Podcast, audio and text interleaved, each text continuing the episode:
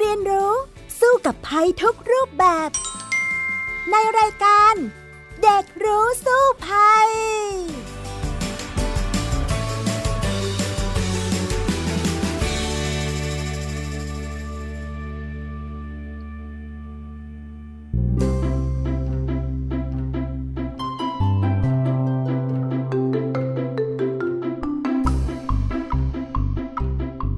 วัสดีค่ะ คุณผู้ฟังคะต้อนรับคุณผู้ฟังเข้าสู่รายการเด็กรู้สู้ภัยค่ะสำหรับวันนี้นะคะพี่ดารินกำเนิดรัฐก็มาพบกับคุณผู้ฟังเช่นเคยนะคะ แล้วก็มาพร้อมๆกับน้องแพทที่พบเกรียงปริญญากิจนั่นเองสำหรับวันนี้ค่ะ สวัสดีค่ะ น้องแพทคะสวัสดีครับพี่ดารินสวัสดีครับค่ะ ในช่วงนี้นะคะ ข่าวที่เราจะเห็นกันบ่อยๆ มากที่สุด น้องแทคิดว่าคือข่าวอะไรคะ ก็นอกจากโควิดแล้วนะครับ ผมก็นึกถึงอีกข่าวหนึ่งครับ ก็คือข่าวน้ำท่วมครับพี่ดารินเรียกว่าเป็นข่าวที่ทุกคนเคยมาครับค่ะ แล้วก็ในช่วงนี้หลายพื้นที่หลายจังหวัดก็ยังมีน้ำท่วมอยู่นะคะ แล้วก็มีแนวโน้มที่อาจจะมีหลายจังหวัดเนี่ยท่วมเพิ่มด้วย น้องแทดเองเนี่ยได้มีประสบการณ์บ้านน้ำท่วมบ้างหรือเปล่าในช่วงปีนี้คะก็ในช่วงปีนี้เรียกว่าที่บ้านของผมก็ยังไม่เกิดน้ำท่วมนะครับ แต่ว่าก็ เคยประสบอุทกภัยในหลาย ๆ ปีที่ผ่านมาด้วยครับ อืมบ้านญาติปีนี้ท่วมไหมล่ะคะ ก็ตอนนี้ก็เรียกว่าแค่ฝนตกหนักเฉย ๆ ครับ ยังไม่ถึงขั้นที่มันท่วมนะครับ แต่ก็บางจุดในแถว ๆ บ้านก็มีท่วมบ้าง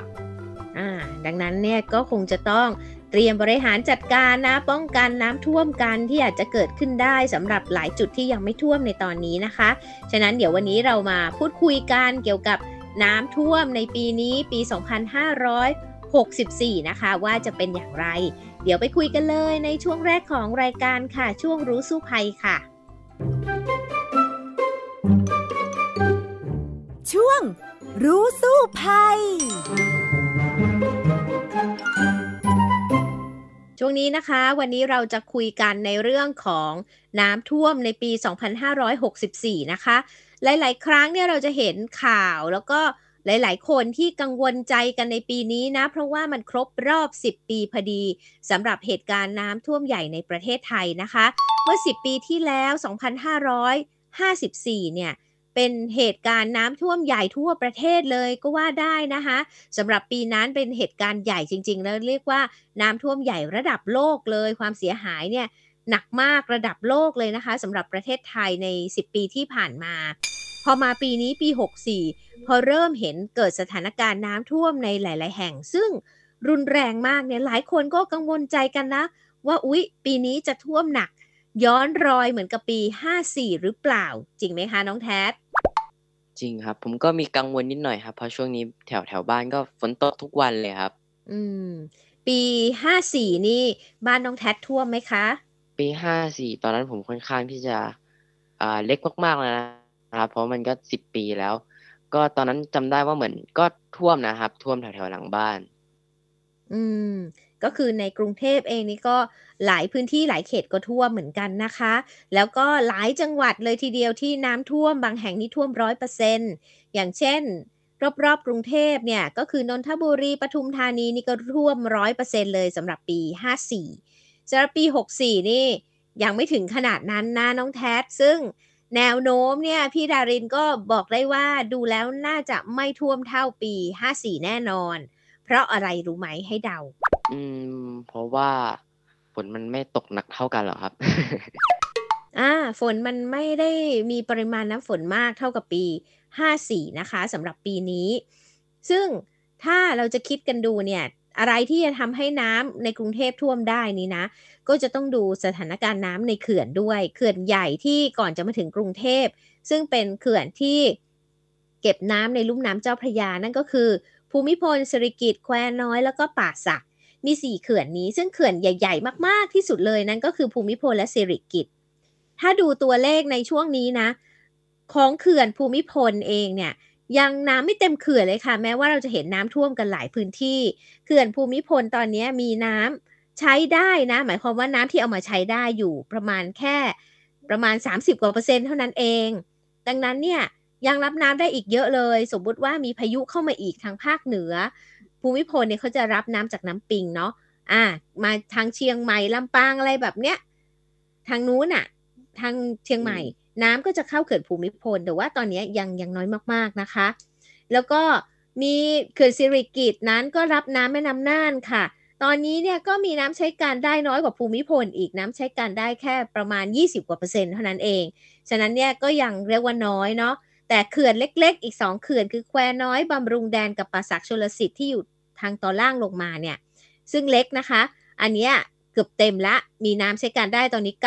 96% 93% 90กว่าเปอร์เซ็นต์เรียกว่าเต็มก็แล้วกัน อันเนี้ยก็ถือว่าก็ดีเป็นน้ำต้นทุนสำหรับหน้าแล้ง เพียงแต่ว่าเขื่อนใหญ่ๆอะในลุ่มน้ำเจ้าพระยายังน้ำน้อยมาก ฉะนั้นเนี่ยปัจจัยที่ว่าโอ้โหเขื่อนรับน้ำไม่ได้แล้วน้ำมาเท่าไหร่ปล่อยออกไปเท่านั้นเนี่ยยังไม่เกิดขึ้นแน่ถ้า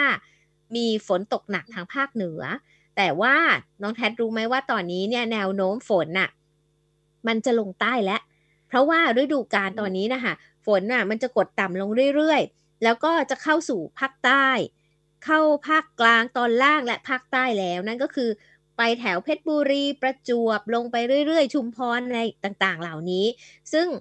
ในช่วงปลายปีที่เราจะฉลองคริสต์มาสปีใหม่กันเนี่ย ส่วนใหญ่แล้วทางภาคใต้เขาก็จะรับบทหนักในสถานการณ์ ถ้ามีฝนหนักเนี่ยก็จะเข้ามาสู่ภาคใต้ในช่วงปลายปีนั่นเอง ซึ่งตอนนี้ก็เป็นเดือนตุลาคมแล้วใช่ไหมฉะนั้นเนี่ยเขาเรียกว่าเป็นหน้าฝนภาคใต้แล้วนะคะ ก็จะไม่ใช่หน้าฝนของภาคกลางของเราเนี่ยจะเข้าสู่ฤดูหนาวแล้ว เพราะว่าพี่ดารินก็ดูพยากรณ์อากาศก็จะเห็นแผนที่อากาศว่า ลมหนาวจากภาคเหนือทางตอนเหนือจากทางจีนเนี่ยกำลังเริ่มไหลลงมาแล้วกำลังไหลลงมาที่ประเทศไทยแล้วอีกหน่อยเดี๋ยวก็หนาวแล้วหนาวก็จะดันให้ฝนลงใต้ไปเรื่อยๆเหมือนกันค่ะน้องแท็ ฉะนั้นคงจะเบาใจได้สำหรับภาคกลาง ภาคอีสานเดี๋ยวก็ตรงไหนท่วมอยู่เดี๋ยวค่อยๆ ลดลงลดลงเรื่อยๆ แล้วล่ะค่ะ อืม ดีเลยครับ ที่ผมได้ยินว่าภาคกลางน้ำจะไม่ท่วมแล้วจะไปท่วมที่ภาคใต้แทนแต่ก็แอบเป็นห่วงภาคใต้ครับ ค่ะใช่ก็ต้องห่วงพี่น้องชาวใต้แล้วนะเราอาจจะดีใจว่าเดี๋ยวภาคกลางสถานการณ์ก็จะค่อยๆดีขึ้น แต่ว่าภาคใต้ต้องเตรียมการรับมือนะ เพราะว่าถ้าเกิดพายุขึ้นก็อาจจะเข้ามาตรงๆเนาะช่วงหลายปีที่ผ่านมาก็มีมาหลายครั้งเหมือนกันที่พายุเข้าภาคใต้ตรงๆ แล้วก็เกิดน้ำท่วมใหญ่ในภาคใต้ได้ เช่นเดียวกันค่ะน้องแท็อืมนั่นก็เป็นสาเหตุหลักๆ ที่พี่ดารินพูดมาใช่ไหมครับ เกี่ยวกับน้ำท่วม ใช่แล้วราคานี่แหละค่ะ คือสาเหตุของน้ำท่วมในประเทศไทยนะ ส่วนใหญ่ก็คืออที่เก็บน้ำของเราเต็ม สมมุติว่า ในช่วงปี 54 เนี่ยก็คือเขื่อนมันเต็มเต็มหมดแล้วรับน้ำไม่ได้ ฉะนั้นเนี่ยมีน้ำมาเติมอีก น้ำมาจากไหนมาจากพายุค่ะ พายุปี 54 เนี่ยเข้ามา 5 ลูกเนาะเติมอีกเติมอีกแล้วเขื่อนเต็มรับไม่ได้ ก็ต้องไประบายไปเท่าไหร่ก็มาเท่านั้นอะไปเลย ทีนี้พอไปเลยนี้พื้นที่เนี่ยการระบายน้ำออกก็ยาก เพราะว่าในช่วงปลายปีอย่างเงี้ย อ่ามันจะมีน้ำทะเลหนุนสูงที่อ่าวไทย ฉะนั้นพอน้ำมาจะออกก็ออกไม่ได้อีกยันน้ำกันเขาเรียกว่าน้ำมันยันกันใช่ไหมน้ำทะเลก็สูงน้ำที่เราจะท่วมก็ไปไม่ได้ มันก็เลยค้างอยู่ในแผ่นดิน ก็เลยเกิดน้ำท่วมเต็มไปหมด แต่จริง ๆ มันก็เป็นเรื่องธรรมชาติของบ้านเรานะว่าที่ราบลุ่มภาคกลางเนี่ยเป็นพื้นที่น้ำท่วมอยู่แล้ว สมัยก่อนเราเรียนประวัติศาสตร์เนี่ยเขาบอกว่าพม่า มาตีประเทศไทย ก็จะล่าถอยไปหน้าน้ำทุกที เพราะว่ามันท่วมหนักมากไง ท่วมเป็นเมตรสองเมตรนี่แหละอ่าฉะนั้นเนี่ยเรียกว่าเป็นภูมิศาสตร์เป็นแบบนี้ แล้วก็ถ้าสถานการณ์คือมีน้ำมากระบายไม่ทัน มันก็จะต้องท่วมมันก็เป็นลักษณะนี้เหมือนกันค่ะครับพี่ไอแล้วต่อมามีอันตรายหรือว่าผลกระทบอะไรในช่วงน้ำท่วมนี้บ้างครับพี่ไอที่เราต้องระมัดระวัง โอ้ น้ำท่วมนี่ก็มีอันตรายหลายอย่างนะคะ แต่ไม่ใช่ว่ามีแต่ข้อเสียนะ น้องแท็รู้ไหมน้ำท่วมมีข้อดีด้วยเหมือนกัน เออ น้องแท็เคยทราบไหมเอ่ยอะไรบ้างครับ อะจริง ๆ แล้วในสมัยโบราณเนี่ยเขาชอบน้ำท่วมนะ เพราะน้ำท่วมจะพาปลามาให้ อย่างเช่น บ้านสมัยโบราณเราเห็นแม่ถ้าไปดูแถวอยุธยาจะเห็นบ้านใต้ถุนสูง เวลาน้ำท่วมเขารู้แล้วหน้าน้ำมาเขาจะเตรียมยาเรือกันเต็มที่เลย ก็ออกมาพายเรือเล่น จับปลาโอ้โหขายปลาได้ตังค์เยอะแยะเลย แม้แต่ตอนนี้ก็ตามนะ บางที่ที่น้ำท่วมนี่ชาวบ้านเฮนะ เพราะว่าจะได้ปลาเยอะมาก ขายปลาบางทีดีกว่า ปลูกพืชเสียอีกเนาะอ่าอันนี้ก็เป็นวิถีแล้วอีกอย่างหนึ่งที่เป็นข้อดีของน้ำท่วมคือ น้ำท่วมเนี่ยจะนำแร่ธาตุจากดินน่ะ คิดดูซิว่าฝนตกที่ภูเขาที่ตอนเหนือ ชะดินลงมาแร่ธาตุลงมาแล้วครับลงมาในแม่น้ำลงในแผ่นดินท่วมไปในนาข้าวใช่ป่ะก็ทำให้ตะกอนเนี่ยตกลงในแผ่นดินก็ทำให้พื้นที่นั้นอุดมสมบูรณ์ ที่ไหนน้ำท่วมที่นั่นอุดมสมบูรณ์ในเรื่องของแร่ธาตุอาหาร ปลูกพืชก็จะได้พืชที่อุดมสมบูรณ์ แถมเป็นการขยายพันธุ์ปลาด้วยมันก็จะกระจายไปในที่ท่วมไงคะปลา สัตว์น้ำต่างๆ เนี่ยก็จะอุดมสมบูรณ์ทั้งในท้องนาททำแหล่งน้ำต่างๆ อีกด้วย มันเป็นเรื่องของธรรมชาติที่เกื้อหนุนกัน แร่ธาตุเหล่านี้ลงไปในอ่าวไทย กุ้งหอยปูปลาก็ได้กินอีกเห็นไหมว่าการชะล้างตะกอนจากด้านบนไปสู่ทะเลเนี่ย มันทำให้ทรัพยากรธรรมชาติของประเทศเราเนี่ยมีความอุดมสมบูรณ์ แต่ตอนนี้เนี่ย การที่บอกว่าเฮ้ยน้ำท่วมแล้วเดือดร้อน ก็เป็นเพราะว่าเรามีการขยายตัวของเมืองที่มากขึ้น เราไม่ได้ทำพื้นที่การเกษตรในที่ราบลุ่มมากเท่าแต่ก่อน อะไรอย่างเงี้ยบางที่ก็เอาโรงงานไปตั้ง โรงงานก็ไม่อยากได้น้ำท่วม แต่ถ้าชาวนาก็อาจจะอยากได้น้ำท่วมใช่ไหมอ้าวมันก็เลยเกิดปัญหาละค่ะ ฉะนั้นเนี่ยการที่เราอยู่ในประเทศที่เป็นที่ราบลุ่มน้ำท่วมถึงแบบนี้ เราก็คงจะต้องปรับตัวเพื่ออยู่กับเขาให้ได้ แล้วก็เข้าใจวิถีธรรมชาติที่มันเกิดขึ้น แน่นอนว่าเดี๋ยวนี้เนี่ยภาวะโลกร้อน มันทำให้ฝนตกหนักขึ้นในเวลาอันจำกัด มันก็เลยให้ทำให้น้ำมันมามาก ๆ ในครั้งเดียวอย่างเงี้ย เราก็ต้องเรียนรู้วิถีอะแล้วก็ต้องปรับตัวไปด้วยนะคะ น้องแทสอืมครับพี่ดารินแล้วน้องแทสคิดว่า เราควรจะปรับตัวอย่างไรถ้าหากว่า เราต้องอยู่สภาพอย่างนี้สมมุติว่าน้องแทสอยู่ในพื้นที่อยุธยา น้ำมาทีไรก็ท่วมทุกทีแทสจะทำยังไงดีล่ะคะ โอ้โห ผมก็บอกได้เลยครับว่า ผมก็เคยเจอกับน้ำท่วมนะครับ ตอนปีห้าสี่ถ้าผมจำไม่ผิดนะครับ ตอนนั้นผมก็เป็นเด็กมาก ๆเลย ผมก็จำได้ว่าน้ำนี่ท่วมข้างล่างเต็มเลยครับ ต้องมาอยู่ข้างบนตลอดเลย ถ้าผมเจอเหตุการณ์อย่างนั้น ผมก็คงต้องรีบเรียกว่าอะไรย้ายย้ายที่ย้ายที่ก่อนเลยครับ แต่ว่า ดีที่อืมบ้านผมมีสองชั้น แล้วก็จะย้ายไปข้างบนก่อน แล้วก็ตอนนั้นผมจำได้เลยครับ ทุกวันวิทย์น้ำครับ วิทย์น้ำสนุกมากเลยครับ ตอนนั้นอ่าแล้วก็กั้นกระสอบทรายไหมคะกั้นกระสอบเนาะใช่ครับก็เห็นว่าหลาย ๆ ที่เขาก็ตั้งกระสอบทรายกันนะครับ เวลาเกิดน้ำท่วมแต่บางที่มันก็กั้นไม่ได้นะครับ พี่ไดนอืมน้องแทสรู้ไหมล่ะว่าทำไมมันกั้นกระสอบไม่อยู่ อืมอ่าหลักการการตั้งมันไม่ถูกวิธีหรือเปล่าครับพี่ไดน มันจะต้องดูด้วยว่าระดับความสูงมันแค่ไหน เนาะคือการที่เราตั้งกระสอบทรายกั้นนี่ไม่ได้เหมือนกับเราโบกปูนกั้นน้ำเนาะฉะนั้นเนี่ยมันจะต้องมีน้ำรั่วซึมเข้ามา ฉะนั้นเราก็ต้องวิทน้ำตลอดเวลาด้วยเหมือนกันสู้กับน้ำที่มันจะไหลเข้ามา ตามรอยช่องว่างอยู่แล้วนึกออกไหมแล้วเสร็จแล้วน้ำสูงแค่ไหน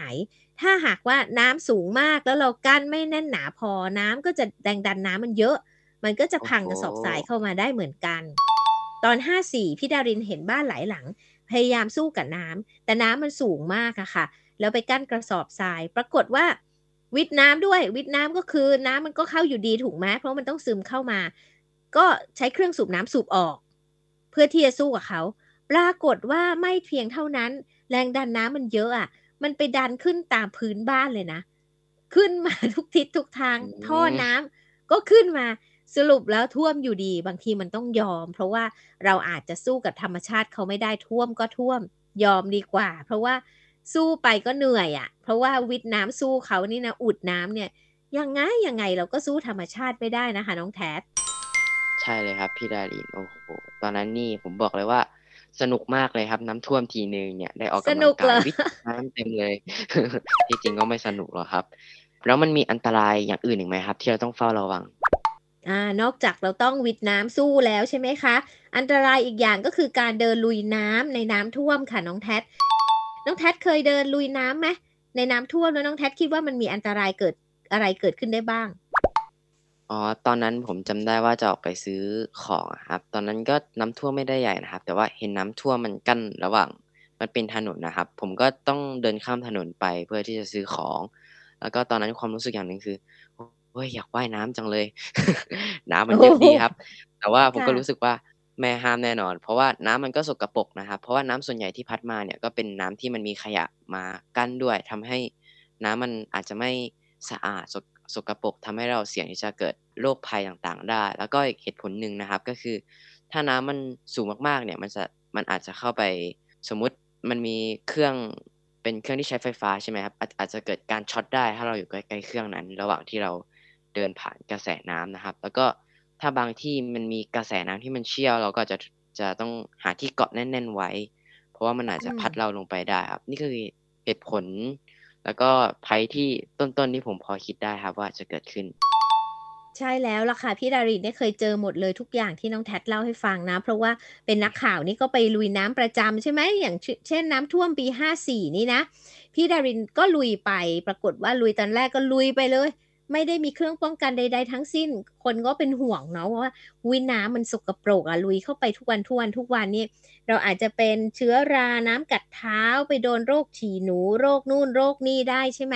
ต่อมาพี่ดารินก็หาเครื่องป้องกันเอากางเกงกันน้ำมาใส่อะก็ช่วยได้ระดับหนึ่งนะ ก็ทำให้แบบตัวเราไม่เปียกอ่าไม่โดนกับอ่าน้ำสกปรกตรงนั้น แต่ว่าโอ้โหมันก็อับมากเลยอับชื้นอีกนะนะ เพราะว่ากางเกงกันน้ำมันจะเป็นยางนะคะ มันก็แบบร้อนเหนียวตัวมากเลยเหมือนกัน อันนี้ก็เป็นอย่างหนึ่งที่เกิดได้กับน้ำท่วม อันที่สองเนี่ยไฟดูด อันนี้นะทำให้คนเสียชีวิตเยอะมากเลยในช่วงน้ำท่วมหลาย ๆ ครั้งที่ผ่านมา เวลาไฟดูดเนี่ย เราอยู่ในน้ำท่วมเนี่ยรู้ไหมมันจะรู้สึกยังไง อ่าน้องแทดอาจจะยังไม่รู้สึก แต่พี่ดารีนะเกือบจะโดนแล้วนะ คือเดินเข้าไปในชุมชนนะคะจะรู้สึกว่าเอ๊ะทำไมมันยิบยิบยิบยิบยิบยิบที่เนื้อตัวของเรานะ ซึ่งอันตรายมาก เพราะว่าตรงนั้นเนี่ยอาจจะมีกระแสไฟรั่วอยู่ เพียงแต่ว่าทำไมเรายังไม่เป็นอะไร ไม่เป็นอะไร เพราะเรายังไม่ได้จับอะไรที่มันเป็นโลหะ คือเหมือนวงจรของไฟมันยังไม่ครบนึกออกไหมฉะนั้นเนี่ยน้ำอะมันอาจจะท่วมปลั๊กไปแล้ว แล้วก็กระแสไฟไหลออกมาแล้ว แล้วเราอยู่ในรัศมี ที่ไฟจะวิ่งมาถึงตัวเราได้ ถ้าเอาเราเอามือไปจับเหล็กนะ นิดเดียวนะ ครบวงจรนะ อันนี้เราจะถูกไฟดูดเลย พอดีว่าโชคดีว่าเรานั้นนะไม่ได้ไปจับอะไรที่เป็นเหล็ก ในช่วงที่น้ำท่วม ก็เลยรอดตัวมาได้ ฉะนั้นเนี่ยแนะนำเลยนะคะ ว่าบ้านใครตอนนี้ที่น้ำท่วมนะคะ เดินลุยน้ำไปอย่าไปจับอะไรที่เป็นเหล็กเด็ดขาด ไม่ว่าจะเป็นเสาไฟฟ้า จะเป็นราวเหล็กกั้น อะไรต่างๆ ที่เป็นเหล็กห้ามจับเด็ดขาด เพราะว่าเราไม่รู้ว่าแถวนั้นเนี่ยมีอะไรรั่วอยู่หรือเปล่า ไฟฟ้ารั่วอยู่หรือเปล่า ถ้าหากว่ารั่วเนี่ยอันตรายถึงชีวิตทีเดียว เพราะว่าเราไม่สามารถมีเครื่องเอาไปวัดตลอดเวลาที่เราเดินไปได้ถูกไหมอ่าฉะนั้นก็ต้องระมัดระวังเหมือนกันนะคะ ในเรื่องของอันตราย นอกจากนี้แล้วเนี่ยมันก็ยังมีเรื่องของเชื้อโรค มีเรื่องของสัตว์มีพิษที่ตามมาบางคนเนี่ยบ้าน อยู่ในน้ำท่วมอยู่ชั้นสองได้ก็จริง แต่งูตะขาบสัตว์มีพิษ ก็ลอยมาเกาะที่บ้านของเรา เพราะว่าแน่นอนว่าเขาก็ไม่มีที่อยู่เหมือนกันเขาก็เลยมาหาที่อยู่อาศัยก็จะมาอยู่ร่วมกับเราได้ อันนี้ก็อันตราย น้องแท็เจอบ้างไหมอะพวกสัตว์มีพิษในช่วงน้ำท่วมที่ผ่านมาค่ะอืมผมจำได้ว่าเหมือนตอนเด็กๆจะเคยเจอนะครับ ตอนนั้นเหมือนเป็นงูมั้งหรือไม่ก็ตัวคังคก มันโผล่ออกมาจากโถส้วมที่บ้านก็แบบตกใจมากเลยครับ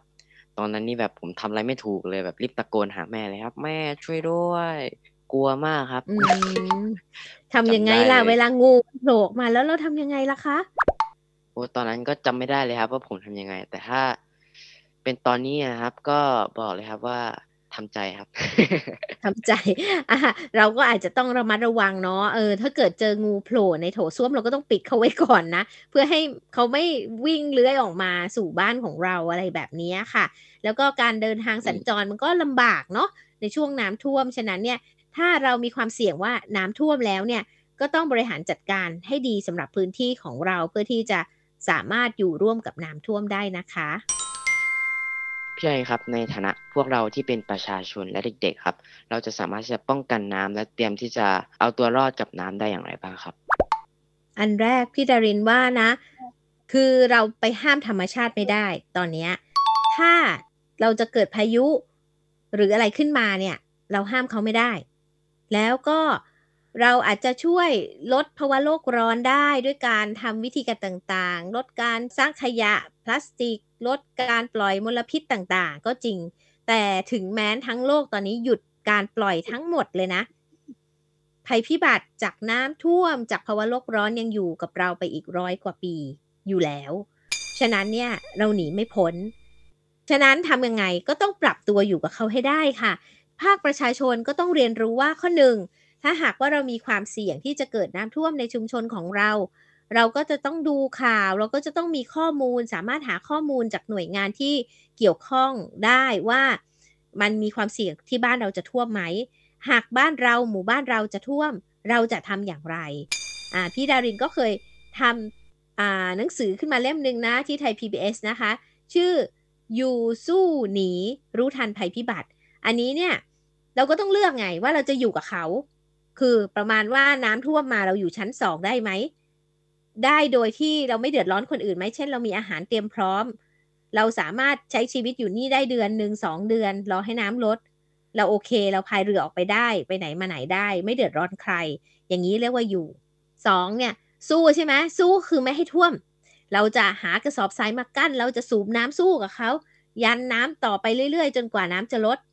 อ่า อันนี้คือสู้เนาะ หรือว่าหนีหนีคืออพยพเลยอะค่ะหนีออกจากพื้นที่ที่เกิดน้ำท่วมรู้แล้วว่าจะท่วมขนข้าวขนของขนทรัพย์สินมีค่า แล้วไปอยู่ในที่สูง เพื่อที่จะไม่ให้ได้รับผลกระทบจากน้ำท่วม ถ้าทำแบบนี้เนี่ยก็จะสามารถทำให้เราเนี่ยปรับตัวได้เหมือนกัน อย่างน้องแท็เองเนี่ยเห็นบอกว่ามีคุณตาคุณยายที่อยู่ในต่างจังหวัดเนี่ยเขาก็มีการเตรียมการเหมือนกันใช่ไหมที่จะรับมือกับน้ำท่วมในปีนี้ค่ะ ตากับยายของผมนะครับ เขาก็ได้ป้องกันนิดนึงก็คือเอากระสอบทรายมาวางเหมือนที่พี่ไรนพูด แถวๆบ้านเขาก็เรียกว่า ก็เป็นแถวๆภูเขานะครับ มันก็มีต้นไม้อยู่แล้ว ระดับหนึ่งมันก็จะช่วยป้องกันให้รอดพ้นจากน้ำท่วมได้ครับ ค่ะ คุณตาคุณยายอยู่จังหวัดอะไรล่ะคะน้องแท็กตอนนี้ก็อยู่ที่ชนบุรีครับ ก็มีความเสี่ยงเหมือนกันเนาะที่อาจจะเกิดน้ำท่วมก็เตรียมการรับมือไว้ก็เป็นสิ่งที่ดีค่ะ เพราะว่าเราต้องเตรียมตัวไว้ก่อน แต่ถ้าเราสู้ไม่ได้เราก็ต้องหนีเนาะสำหรับสถานการณ์น้ำท่วมที่อาจจะเกิดขึ้น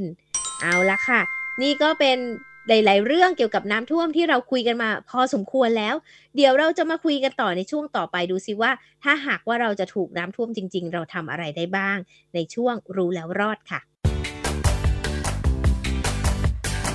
ช่วง รู้แล้วรอด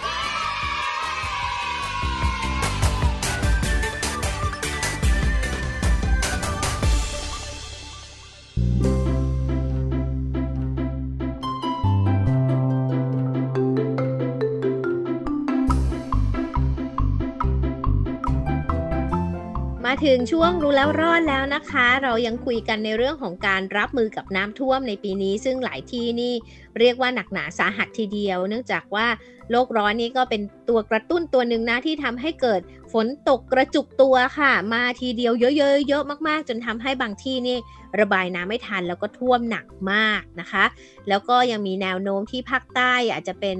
ส่วนต่อไปของประเทศไทยที่จะเกิดน้ำท่วมได้อีกด้วย ฉะนั้นเนี่ย พี่ดารินก็เลยอยากมาคุยกับน้องแท็ต่อว่า ในประเด็นของเรื่องของการเดินทางการสัญจร ลุยน้ำท่วมจากนี้ไปเนี่ยเห็นบอกว่าคุณพ่อของน้องแท็เองเนี่ยก็เคยได้เป็นอาสาสมัคร แล้วก็มีประสบการณ์ในการลุยน้ำท่วมด้วย เป็นยังไงบ้างอะคะอยากให้น้องแท็เล่าให้ฟังหน่อยอะค่ะก็ตอนนั้นก็น่าจะน้ำท่วมปีห้าสี่อีกแล้วนะครับตำนานจริงค่ะก็ตอนนั้นผมก็ เป็นเด็กอย่างที่บอกไป แล้วก็พ่อก็ไปเป็นอาสาสมัครกับทีมของพ่อนะครับ แล้วเขาก็นั่งนั่งเรือแคนูไปนะครับ แล้วก็เห็นเรือท้องแบนเห็นเรือหลาย ๆ แบบเลยครับ แล้วระหว่างที่นั่งไปเนี่ยเขาก็ไปที่หมู่บ้านแห่งหนึ่งในจังหวัดปทุมธานีนะครับเขาก็มันก็เป็นพื้นที่ที่รับน้ำเป็นนาข้าวเรียกว่าน้ำก็สูงค่อนข้างสูงมากเลยครับ เพราะว่าน้ำท่วมประมาณ 2 เมตรกว่าๆแต่ว่า ตอนที่ไปเนี่ยพ่อก็เล่าให้ฟังว่าโอ้พ่อพายเรือไม่เก่งเลยลูก แล้วก็ทำให้ทำให้เกือบหลงทางเลยครับพ่อก็เลยแนะนำว่าถ้าจะไปเนี่ยต้องมีไกด์นะลูกต้องรู้ว่าตรงไหนบ้างที่เป็นนาตรงไหนบ้างเป็นสะพานตรงไหนเป็นร่องน้ำเพื่อที่เราจะรู้ว่าตรงไหนที่มันตื้น ตรงไหนที่มันจะลึกหรือจะชนตรงไหนจุดตรงไหนที่มันปลอดภัยครับ แล้วก็เราก็จะได้รู้ด้วยถึงอันตรายจุดเสี่ยงอื่นว่าอ่าตรงนี้มีคนอยู่ไหมตรงนี้มีอันตรายหรือเปล่าเป็นต้นครับ นี่คือประสบการณ์ที่พ่อผมเจอครับ คล้ายๆกันเลย พี่ดารินนะตอนปี 54 ก็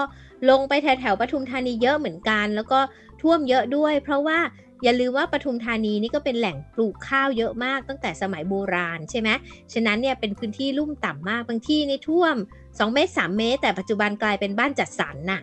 อืม แล้วพี่ดารินก็เข้าไปนะคะ ก็ต้องไปเรือกู้ภัยนี่แหละ คือกู้ภัยเนี่ย คือคนไทยเป็นคนดีมากเลยนะ มีจิตอาสาที่พอเกิดเหตุเดือดร้อนเนี่ยก็อยากจะเข้าไปช่วยเหลือเกื้อกูลกัน ทุกคนก็แห่กันเข้ามาเพื่อที่จะช่วยเหลือคนอื่น นี่คือสิ่งดีมากๆที่คนไทยมี แล้วก็เป็นความงดงามที่เราเห็นได้เสมอในระหว่างที่คนกำลังเดือดร้อนนะคะ